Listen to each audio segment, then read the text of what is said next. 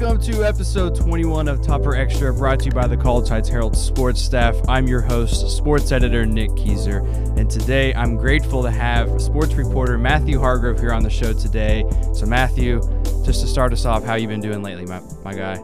I'm not going to lie, I'm better than I have ever been because we have entered arguably the best month of the year. March Madness is finally back, and then obviously I'm a huge baseball fan, and spring training games have just started up, and opening day is right around the corner, so you have more basketball, more important basketball, and then baseball coming up.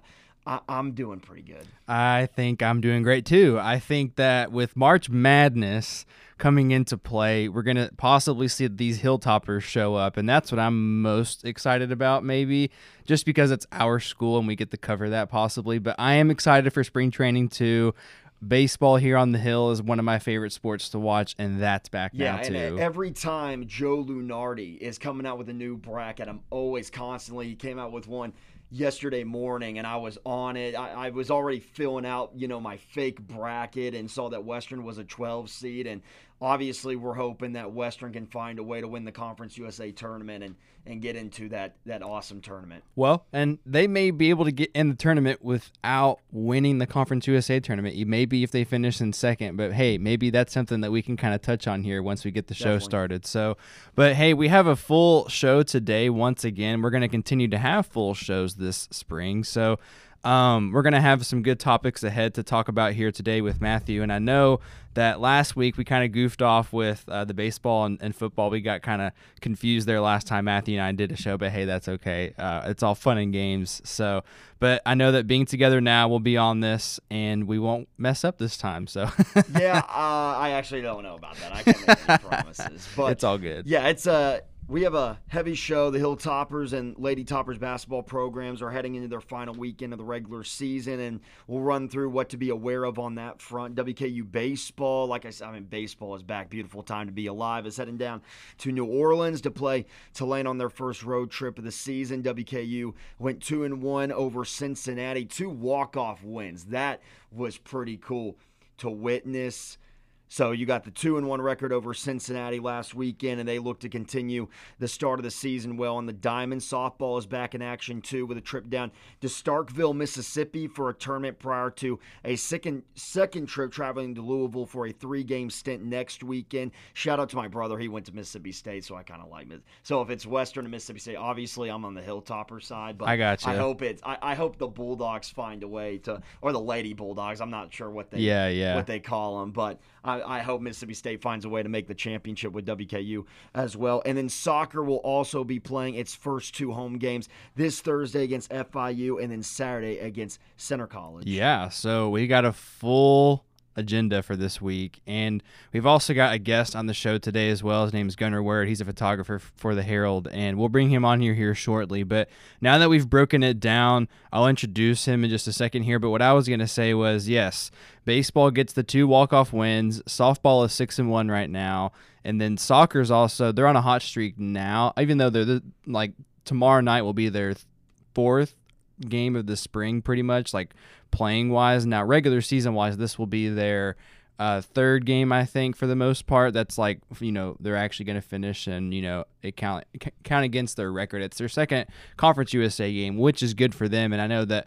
Coach Nidell is very happy to be back. And then I know that as far as baseball goes, we'll touch on this, but the rotation is a lot different than I thought it was going to be to start off the season, quite frankly, but I really, really, really like it. So, but without any further ado, we will bring on Gunnar Ward here to introduce himself. And Gunnar has been on assignments for numerous sports games this year, and he's going to try to bring in his view into perspective. I tried to use a viewfinder pun there, but that didn't work out very well.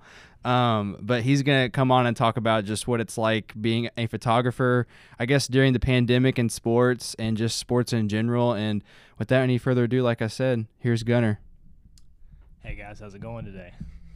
It's going well. I finally get to meet you, Gunnar, and it's interesting because we're going to get to talk about it, but just the photography side, because that's what you do for the Herald. Right. And I couldn't imagine. I just suck at taking pictures, and my phone can show you why. I have an iPhone 6. That's like the oldest phone, the oldest iPhone ever to have right now. And I just think it's going to be interesting when we get to talking about questions with you and how you see the game and what it looks like on the floor, because I believe you've been able to get closer to any sport than anybody else because you get those credentials and you're on the floor and you've been able to see it much better than anybody else this season. Yeah, it's definitely been a lot of fun so far this year. Got to cover a lot of cool things, basketball, football, and then as you guys mentioned, softball and baseball got fired up on the hill, and I'm really looking forward to shooting some of that as well. So there we have it. There's Gunnar. We'll talk to him later. I'm really excited for that. And so we'll go ahead and get some takes here and transition over to basketball. So let's get the ball rolling here. So the Hilltoppers will wrap up their Conference USA play this coming weekend against ODU before the conference championship begins, and that's going to run through March 9th and 13th. And hopefully I would see WKU playing one of those bottom half teams in the first round. I don't know who it's going to be, if it's FIU, if it's Middle Tennessee again. I don't think we'd play a team like Southern Miss because we've not seen them all year, but it is possible. But now that we're waiting on that opponent, we're going to see how WKU fares this weekend. I know that ODU, like Coach Stansberry said, sadly we don't have audio from him this week. But what I will say is Stansberry said that it is no tall task to take down a team like ODU this weekend. So I'll be looking forward to that. And I know that, unfortunately, we didn't have Luke Frampton or Josh Anderson for both games this weekend, which I thought was so weird. And, Matthew, I got to ask you to start off this part of the show talking about men's basketball. So Luke Frampton missed because of undisclosed reasons, and he also missed the game against Houston. And then we see Josh Anderson not play this past weekend due to his ankle. So I want to more or less ask you about, why do you think Luke missed the past three games? Well, obviously when you get a undisclosed reason, that everybody in their mind, or at least me, is thinking this dude has COVID or he has some type of contact. But he was there on the court. What's the only reason? Because in the past, even if someone was sick, they would say they would be out with an illness. So what's the only thing that the team wouldn't say about any injury unless it was very significant, like a torn ACL, and they weren't ready to get that out in the open? Maybe Luke Frampton tore his ACL, but I'm kind of leaning on the side of Frampton. There's some COVID contact tracing that's going around, and they're kind of trying to keep it quiet because that is the last thing that this program needs, especially after all the postponements. And college basketball, the NCAA has already announced that, I believe that I have this rule right, if you are deciding to go into the tournament, COVID or not, you have to make up your decision right when you see that you're in the tournament.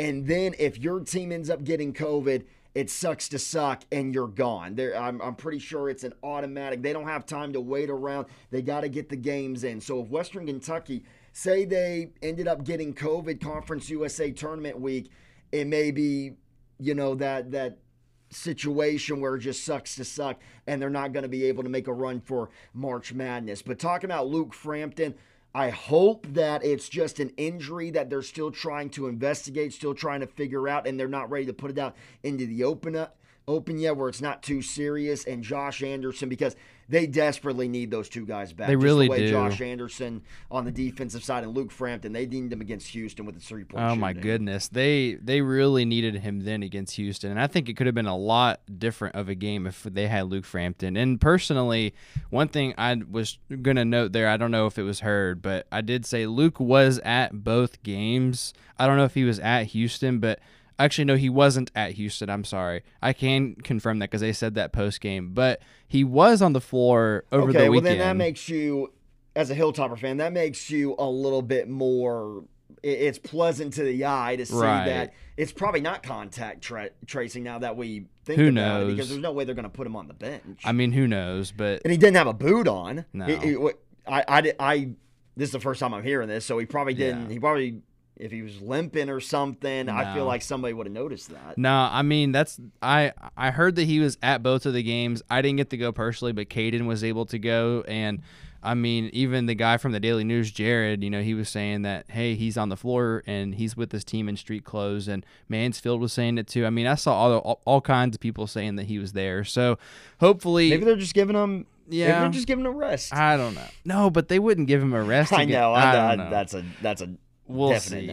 We'll see. I don't know. But let's talk about this Hilltopper team just a little bit more. So, you know, they did get the sweep this weekend, and I just think, like, this got brushed over. That was their 8th win in a row on Monday. That's huge. It is huge, but I hate to say this, Nick. It really doesn't matter if you're talking about an at-large bid, because that second half against Houston killed any chances of them getting an at-large bid. You're playing a team like Houston, who, granted, is good, but you have to find a way to compete in that game and show that you can face the tougher competition well. Yeah, it's true. Western Kentucky, the second half adjustments, and that's where you get Luke Frampton in there, and the three-point shooting was killing Western Kentucky. Yep. It's been killing them the entire year, and I really am afraid if they get into a 12-5 seed, if they do end up winning the Conference USA tournament, because they're in a conference where they just have so much talent that they can get by without three-point shooting. But when you are facing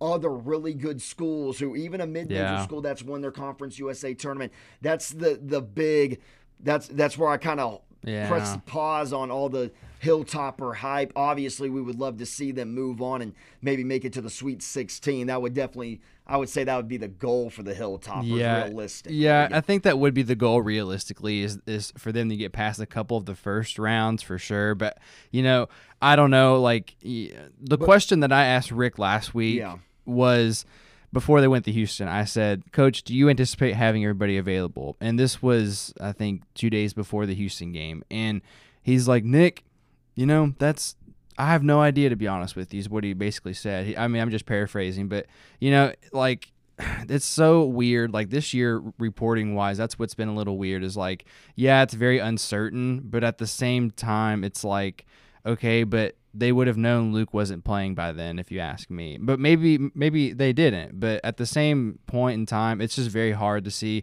who they're going to have available. And sorry to cut you off there, but no, what were you going to say?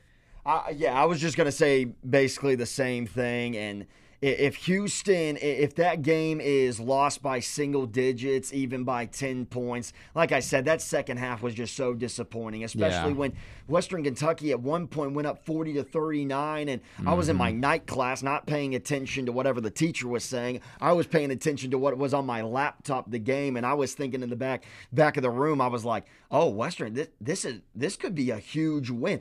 I would definitely say if they would have won that Houston game, win out Conference USA tournament, and say they lose in the championship, I think they end up getting a 13 or 14 large bid. Maybe so. I mean, here's the thing, and this is what Rick said post-game to everybody that was there that night after they lost to Houston, was like, we were right there with them. Like, we were right there at halftime, and when they were down, I think it was just by 1 point, and I can't remember if it was 38-39, and I think it was.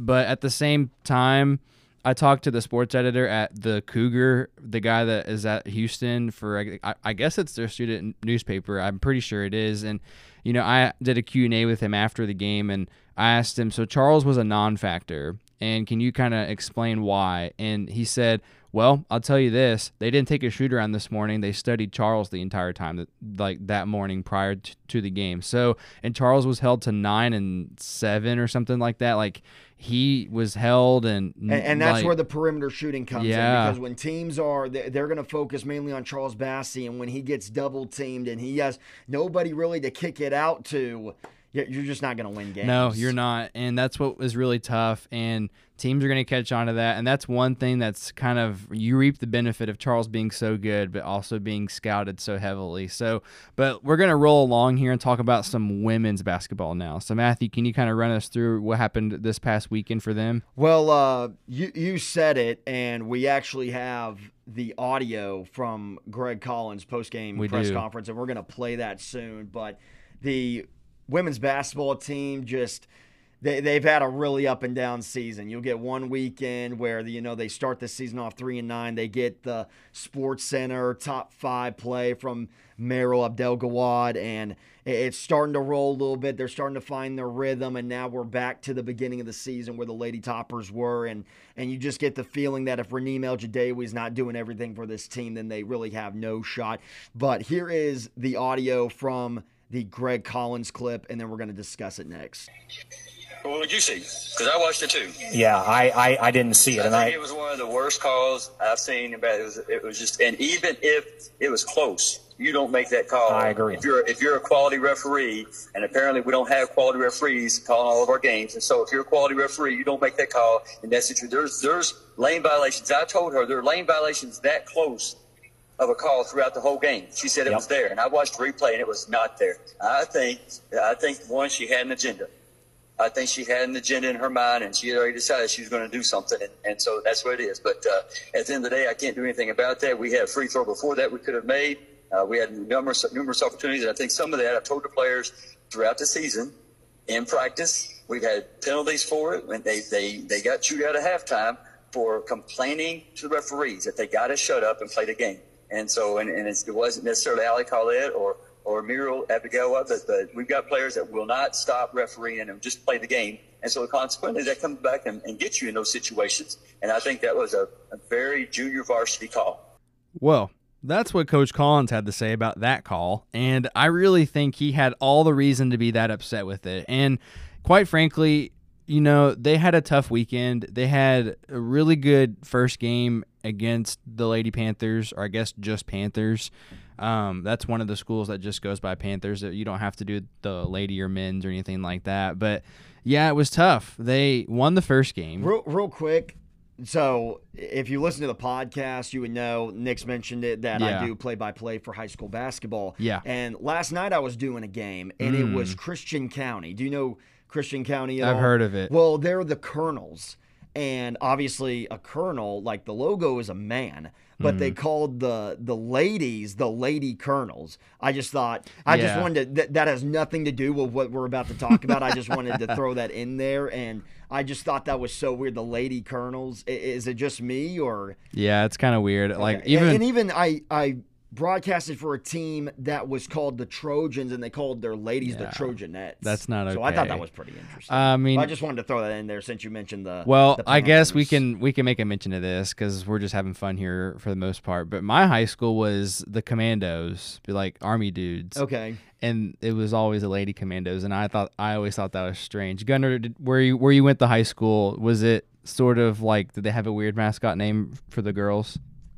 It was just, we were the Hornets, so it was just Lady Hornets. Okay, that's normal though. Like, okay, that's what my middle school was, the Hornets. Okay, cool. Yeah. Well, so we got off on a tangent there talking about, you know, something else, but hey, the women's basketball team. Yeah, that's my fault. No, it's all good. But I really think that it's looking good for the Lady Toppers. I know that, yes, a sweep would have looked nice. Yes, it would have improved their resume for this season, but overall, you know, they're going into honestly a weekend that they can sweep again. And the Monarchs right now are who the Lady Toppers are going to be playing this weekend. They're making up this game after it being postponed back in January. So the Monarchs are 5-9 in conference play, and they just took down the MTSU Blue Raiders this past weekend, 74-57. And MTSU is probably one of the best teams, if not the best team, in women's basketball. And ODU is playing hot right now, and I know that they split that series, but goodness gracious, just, I don't know, like going into the final weekend and then conference play, and I'll start off with Matthew and then Gunnar. Now that you guys have kind of gotten a feel for these Lady Toppers, how do you think they will honestly fare these past or these next 2 weeks is what I mean? I think it's going to really come down to this series against Old Dominion, because if you look at the Conference USA East standings, WKU out of, where are we looking? We're looking at 7 teams in the East. WKU is in 5th. They're 6-8. They're 1 game back of FAU at 7-7, and then 2 games back of FIU at 8-8, or 1 game back because they haven't played as the same amount of games. But WKU, And you saw they just have not been able to, they weren't able to win that close one against FIU. And this Old Dominion series, even though Old Dominion has the nice win against MTSU, they're still 5-9. They're still a very beatable team. But why I say this series is so important is because save your WKU and you find a way to win that series and sweep that series. You're sitting at 8-8, and maybe FAU and FIU can lose in their next games up.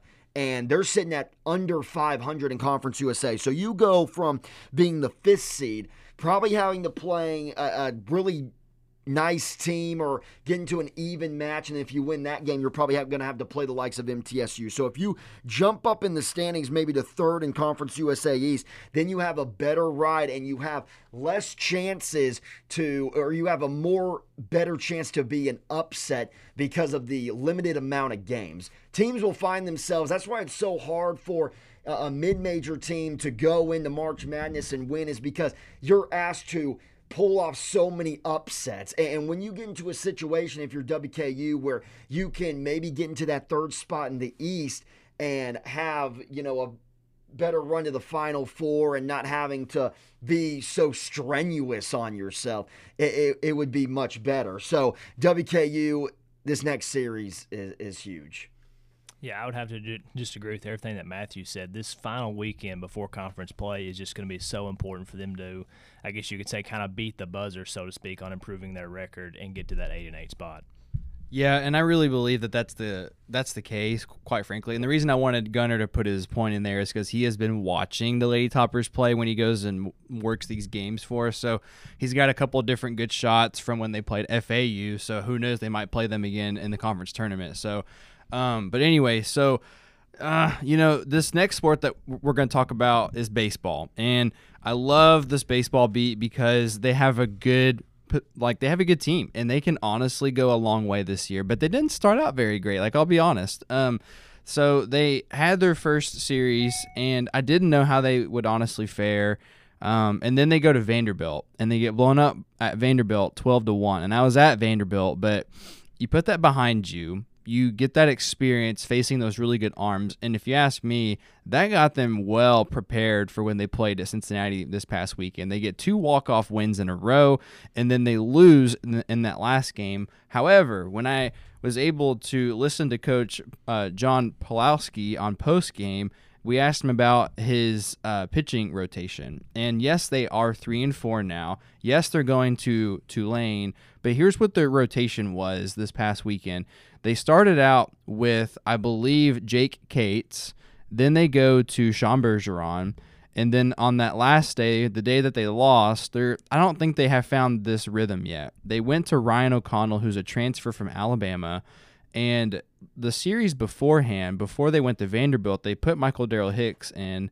And I guess they just still haven't found their third man yet. So, quite frankly, we'll be looking to see who they start this weekend. I could see it being the same 3 guys against Tulane, although I would like to see Michael Darrell Hicks get that third start, maybe second start, if they want to spread the wealth out, because I don't know who they'll toss against them in order. I don't think Pawlowski is going to put any certain guys in order for those 3 days. However, what I will say is Jake Cates can really pitch well, and as of right now, and I saw this tweet yesterday, the WKU baseball team is getting 11 strikeouts per 9 innings right now, which that's probably a little bit above average. If I am not wrong, Matthew, that should be a good number, right? Yeah, well, you're averaging 11 strikeouts for every 9 innings. So that's basically saying that you're averaging 11 strikeouts for every game. Yep.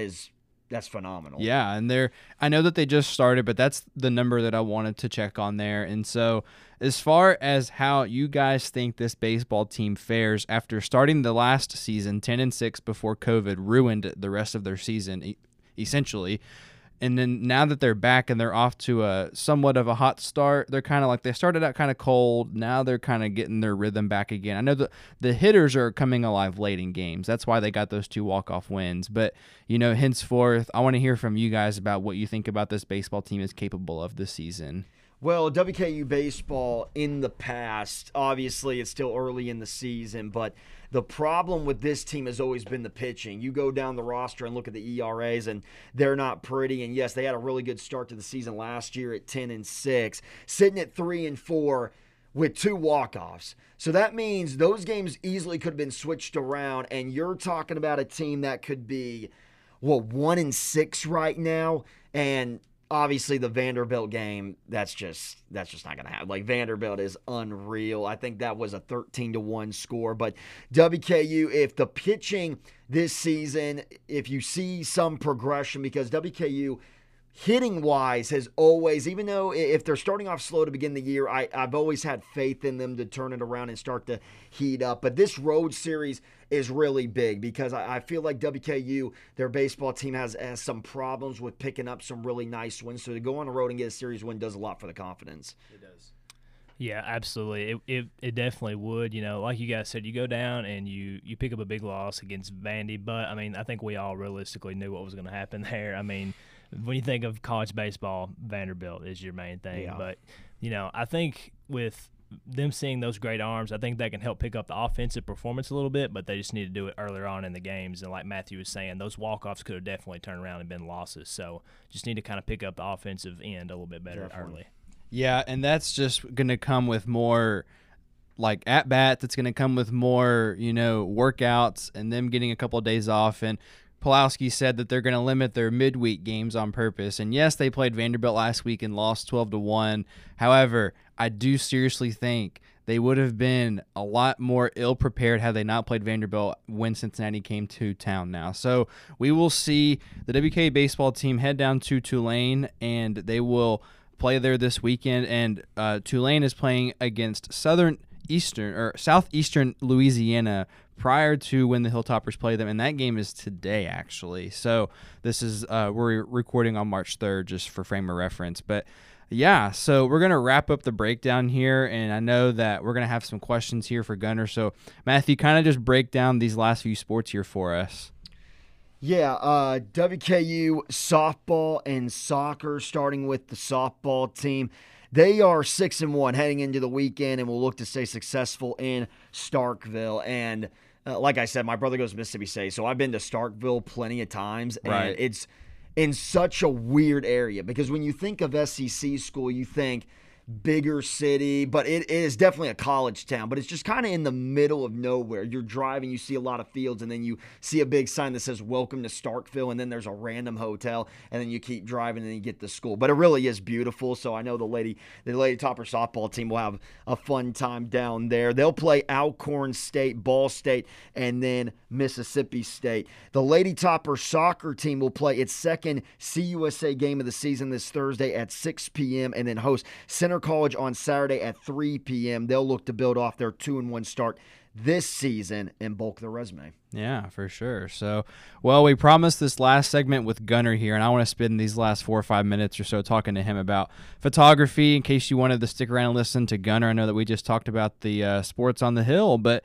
we got Gunnar over here, and we'll share the mic with him. I know that Matthew can pass his over to Gunnar, and we can talk about these things. I got 2 questions for him, and then Matthew's got some questions for him as well. So, Gunnar, without any further ado, are you ready? Oh, yeah, man, always.